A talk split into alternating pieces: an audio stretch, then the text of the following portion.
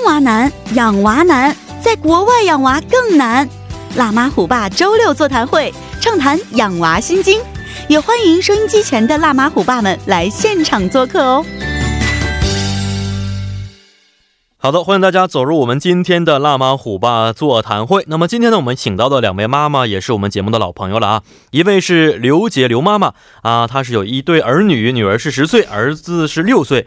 那么另外一位呢是高金高妈妈，是两个儿子，一个是七岁，另外一位呢是两岁啊。首先非常欢迎两位来到我们的直播间，二位好。啊，主持人好，大家好，主持人好，大家好，两位好。那上一次啊，我们啊简单的聊了一下在韩国养娃贵不贵这么一个话题啊，真的是让我觉得大开眼界。确实觉得在韩国养娃实在是太辛苦了，不论是从精力方面呢、金钱方面，都是要求是非常高的啊。所以呢，我相听完之后，我觉得对于我来说和各位听众朋友来说，真的是受益匪浅。那今天我们的主题可以说是养娃消费的第二集下半部分啊。就是说，如何去看待孩子的一些攀比心理？确实，我觉得，其实，在现在的很多呃教育机构当中啊，或者学校当中啊，孩子之间的攀比心理是越来越严重了。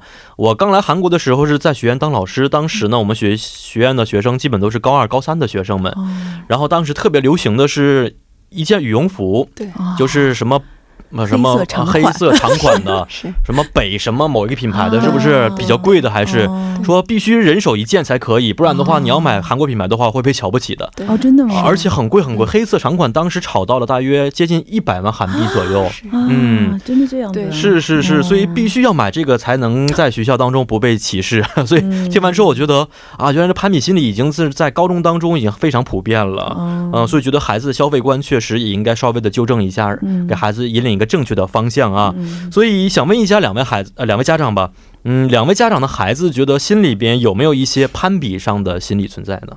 我觉得我家孩子感觉还好，其实大女儿十岁了嘛，其实已经上小学了，但是我觉得好像没有受到什么太多的影响。嗯嗯。那我觉得他主要到现在还是看到别的小朋友有更好玩的玩具，哦，他会回来跟我说：“妈妈，我能不能也有这个玩具？”嗯。那这个时候，我觉得作为妈妈，其实我可以判断他是在攀比，嗯还是真的就是想玩那个玩具。哦。那么我觉得大部分情况还可以，所以我觉得，呃，和攀比相比，我觉得他。现在还算是人之常情吧，就是喜欢玩而已。是，那你如何去判断呢？这孩子真的是想要玩这个玩具，还是说别人都有了，为什么我不能有呢？对孩子说话的态度就是这样的，就像主持人刚才讲的，他会说：“哎，别人都有这些。”智商就是在就是 哦不不，七岁两岁有童真，是不是？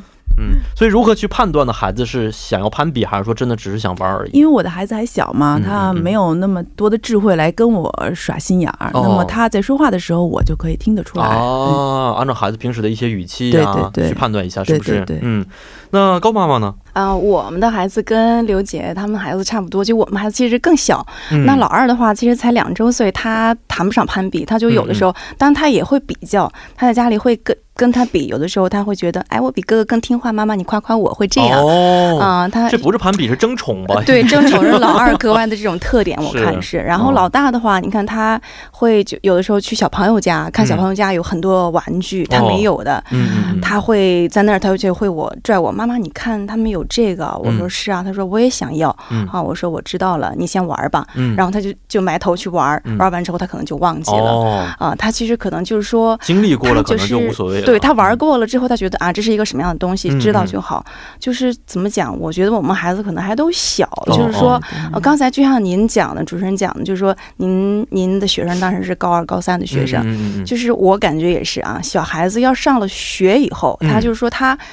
跟谁相处的时间更多了，然后他所在那个集团，他要获得他们集团那个认可，就说他要追他那一块儿，他就形会形成一个攀比。但是我们孩子还小，毕竟他就说思维也没有那么发达，所以说毕竟现在还现在这块儿可能还比较少这种情况。没错，哦，是的啊，这个可能就是孩子现在更多的是一直出于一种好奇，是不是？对，哎，那个东西我觉得很很喜欢，很好奇，我想知道一下到底是什么样的，想了解一下。这方面的心理可能更加重一些。嗯，那。那二位觉得这孩子攀比的心理产生的是来自于家庭更多一些呢，还是说学校，还是说社会方面影响更多一些呢？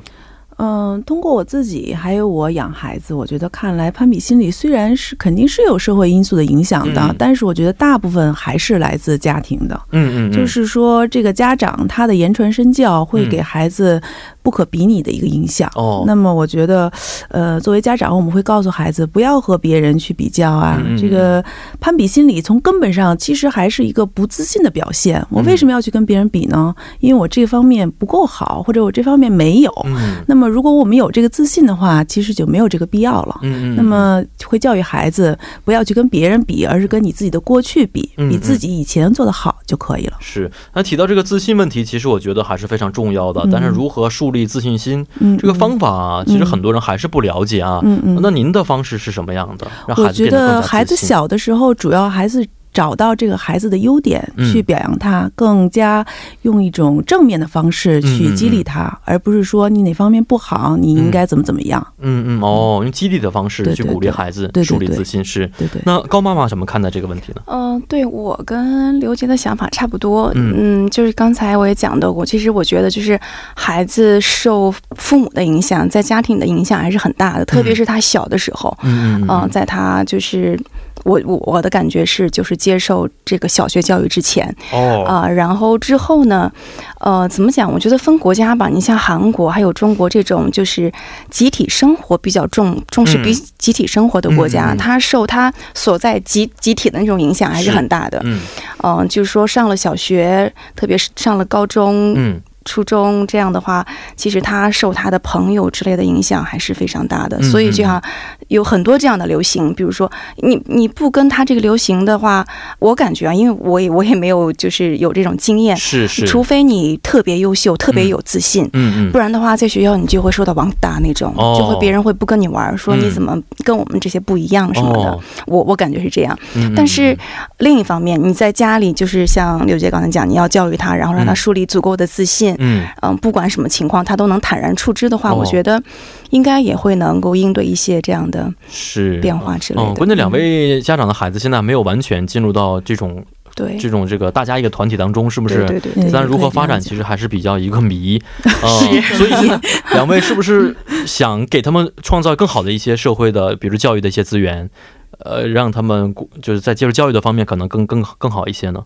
哦，我的话，嗯，以前可能之前也讲过，我们其实我们的孩子现在没有去过什么学院，就是偶尔在家里会有老师来教他一些什么东西。嗯，呃，我不太让我的孩子想去学很多东西，现在这个年龄，我就想让他去玩儿。嗯嗯。呃，因为他现在已经会三种语言，就够他忙的。哦。然后他再去学很多别的东西，我觉得没大有必要。是。啊，然后教育这块的话。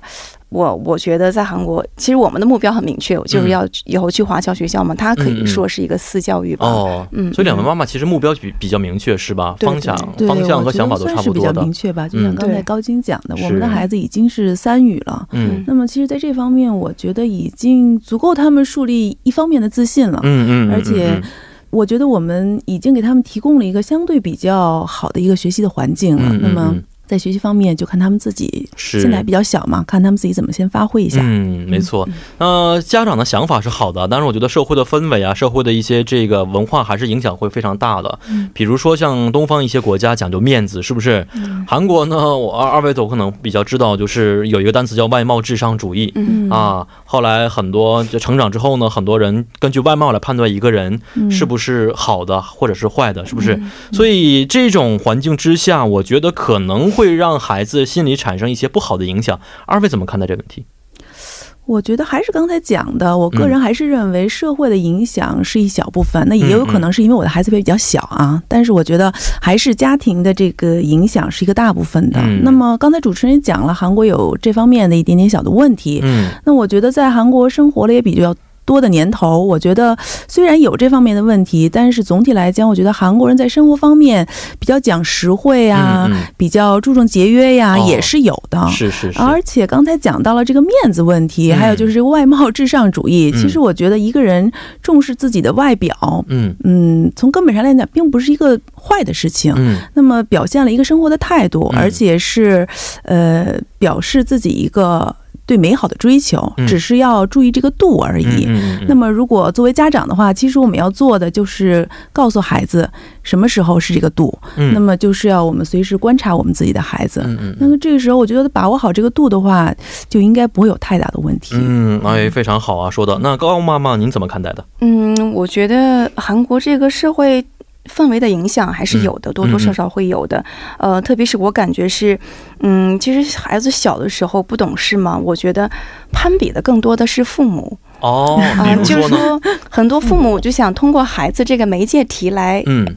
来表现自己哦，孩子小的时候，对，就比如说，呃，就就有一种婴儿车，比较高级的、高价的啊。然后就说，如果是就是你属于中产以上的话，就要用什么样的婴儿车？然后推出去就觉得啊，你这个你们家庭还是比较比较富裕的这种啊。其实很多人其实并达不到那个水平，但是他们也会就是想尽力去买样那样的婴儿车，就感觉我觉得很多就是在炫耀自己吧。父母还有给孩子穿什么衣服呀？孩子会说吗？比如说，呃。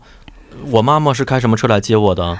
哦，他爸爸是什么车来接我的？妈，你下次开车来接我，不让我坐公交车，不会有这样的想法吗？就是像我们孩子现在还小，还没有。但是就是我在公司的时候听我们的呃上级上司听他们讲，他们的孩子会讲，就比如上中学以后，嗯，就我的上司他。他就是在汝矣岛，就是属于那种年薪非常高的人，然后但是他非常节省，他就开韩国的这种国产车，对，然后呢，他夫人有一辆。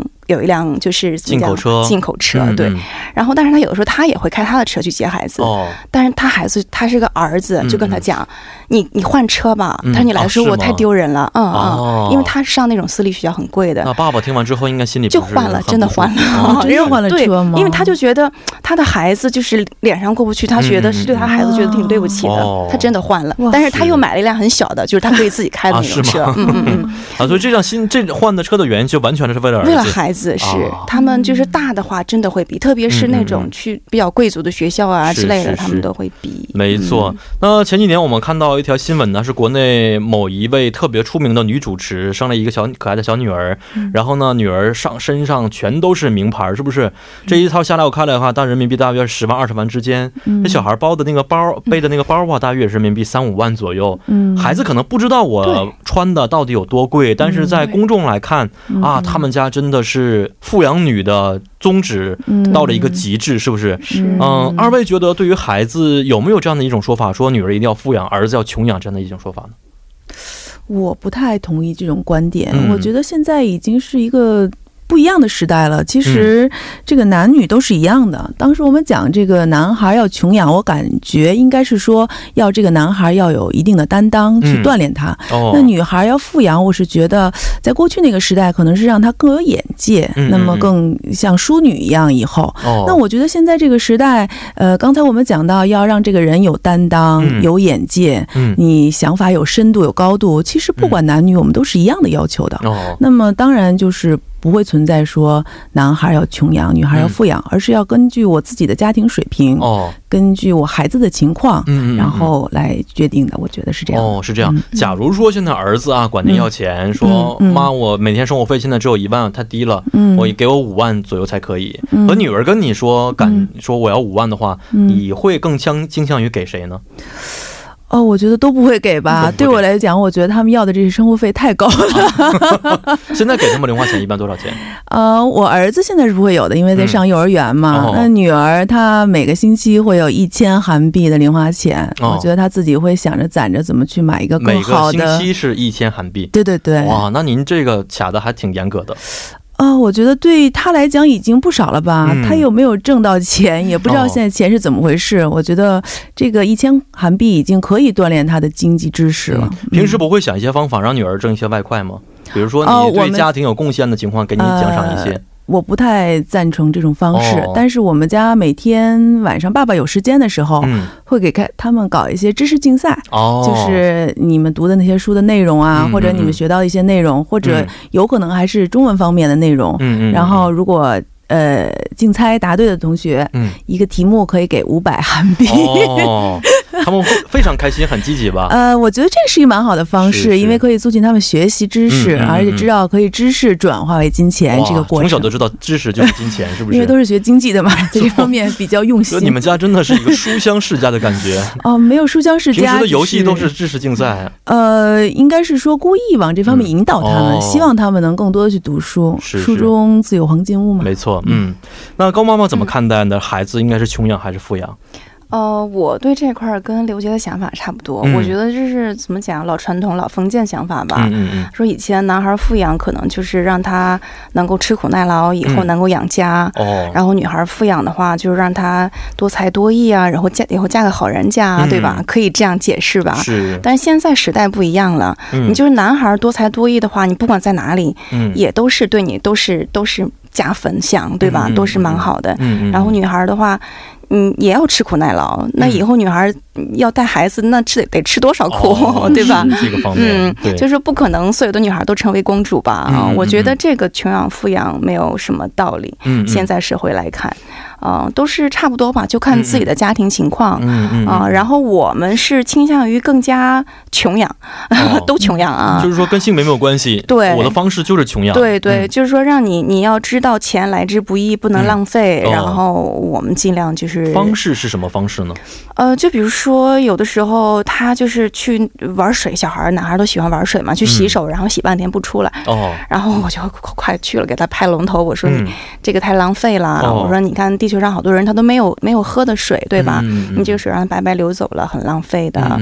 嗯，反正就是在各方面吧，他因为他现在他对这个没大有概念。嗯嗯，他觉得很多东西就是随便就扔了，反正还会有的，因为他们现在没有经历过像像我们那种比较困难的时代。没错，都是高中之前应该没有这样的想法的。对对对，很难树立这样的一些观念。是是是，所以说他们就是。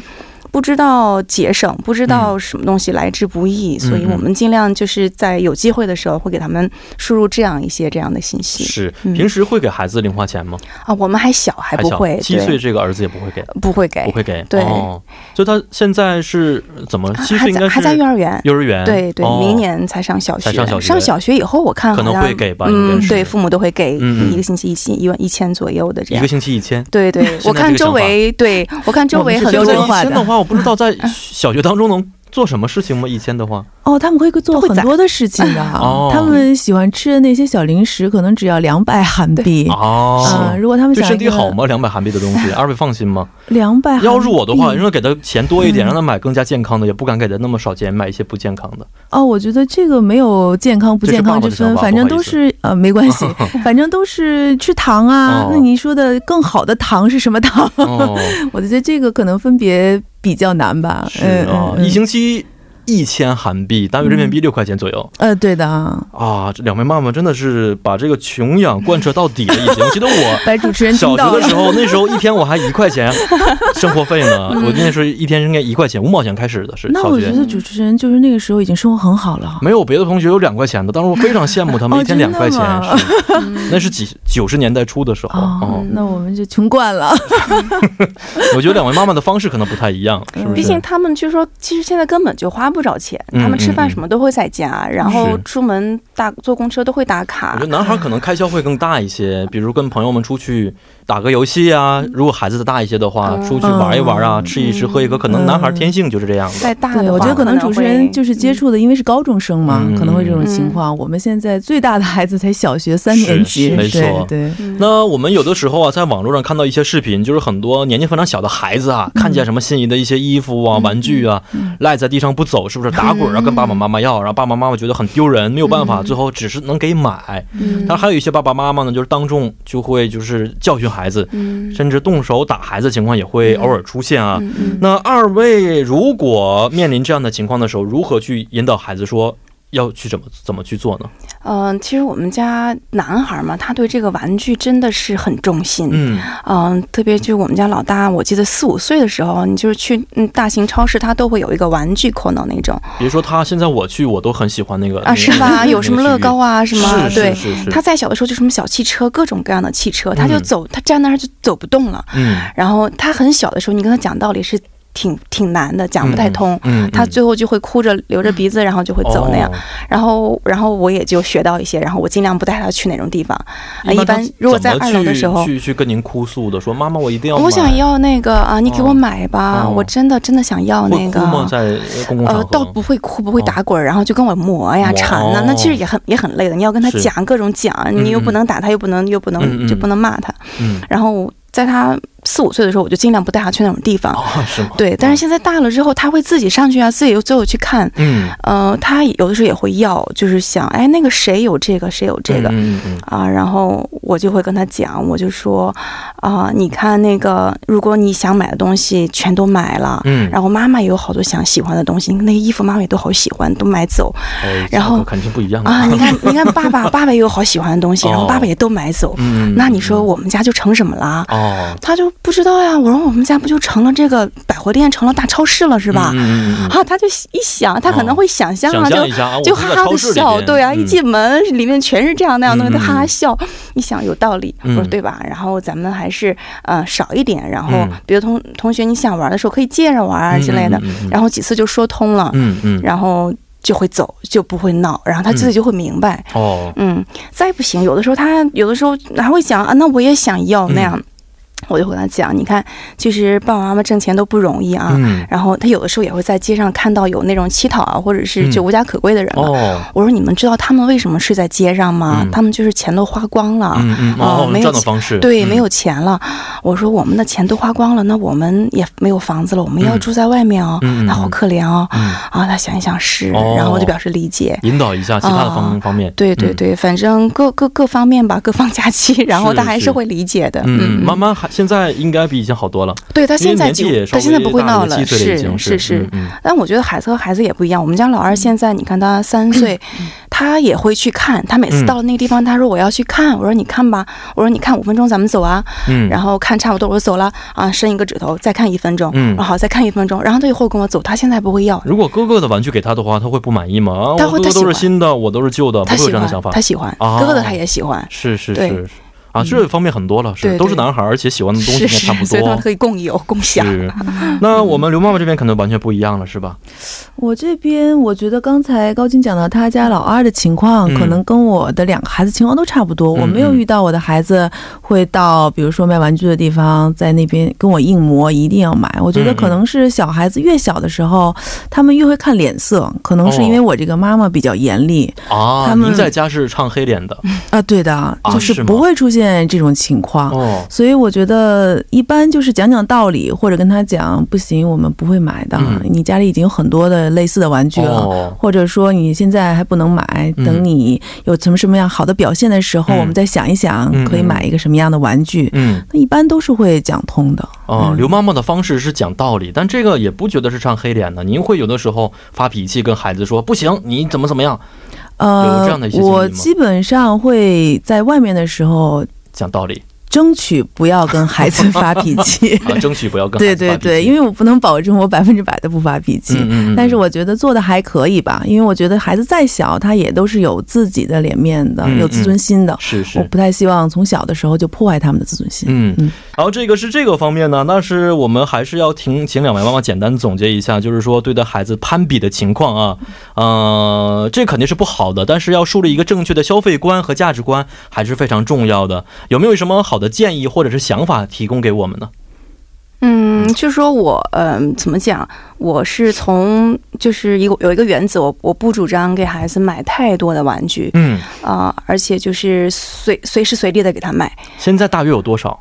我们家呀，有没有玩具房这样的地方？呃，倒是有一个玩具房，就是他特别喜欢乐高，然后就有一堆，然后让他玩。嗯，那孩子喜欢汽车，会有一些，啊，但是我们家有些原则，比如说不会买那些。电动的东西尽量哦，你尽量带动手组装啊，一定要动手的东西。对对，还有最好是不要有带带音乐的那种吵的音乐的，就觉得很散漫，然后音乐本身也不美嘛。嗯嗯，就尽量避出这样的一些玩具，然后嗯不会随时随地给他买，就只会在什么儿童节、他生日啊、圣诞节，只会在特定的日子。嗯嗯，然后给他一种仪式感，让他觉得珍知道珍惜。嗯嗯，我我觉得嗯就是有有很多。父母就觉得会随时给他一个奖励，随时给他一个玩具。我觉得，呃，我不太提倡这个，太简单了，对对，太容易了。对对，孩子不知道珍惜嘛。我是反正比较提倡，然后我的这种买玩具的合适的时候、合适的场所给他一些礼物。对对，是的，是这样的方式。那刘妈妈的方式呢？啊，我觉得在教育孩子消费观的问题上，其实还是父母是最重要的，是一个言传身教，是一个家庭的影响。那么，我觉得在教育孩子有自信。这是一个非常重要的，会直接的影响他的消费观。嗯，那么在他生。呃，成长的过程当中，我觉得我们要潜移默化的从小给他一些经济方面的知识，然后不要避讳跟孩子去谈钱，哦，而是可以告诉他这个钱的历史，嗯，这个钱的作用。那么反而我觉得对他们是有好处的。那我觉得如果这样做的话，在消费观的问题上，应该不会出现大的偏差。嗯，是。其实我觉得现在孩子啊，他们的消费观和价值观变得越来越好，比我们那个年代要好了很多。嗯，他们有的时候知道这个钱是通过妈妈的、爸爸的教育，知道是要通过自己的努力和劳动。来换来的是不是？所以发现他们真的是每一代都会比每一代强好多，是吧？对对。好，今天也是非常感谢两位妈妈的参与啊！咱们下一期节目再见。嗯，再见，再见。好的，那么伴随今天我们的辣妈虎爸座谈会的结束，也到了跟您说一声再见的时间了。节目最后，代表作家尹月和董爱莹以及制作人刘在恩，感谢您的收听。明晚八点幺零幺三信息港继续邀您一同起航。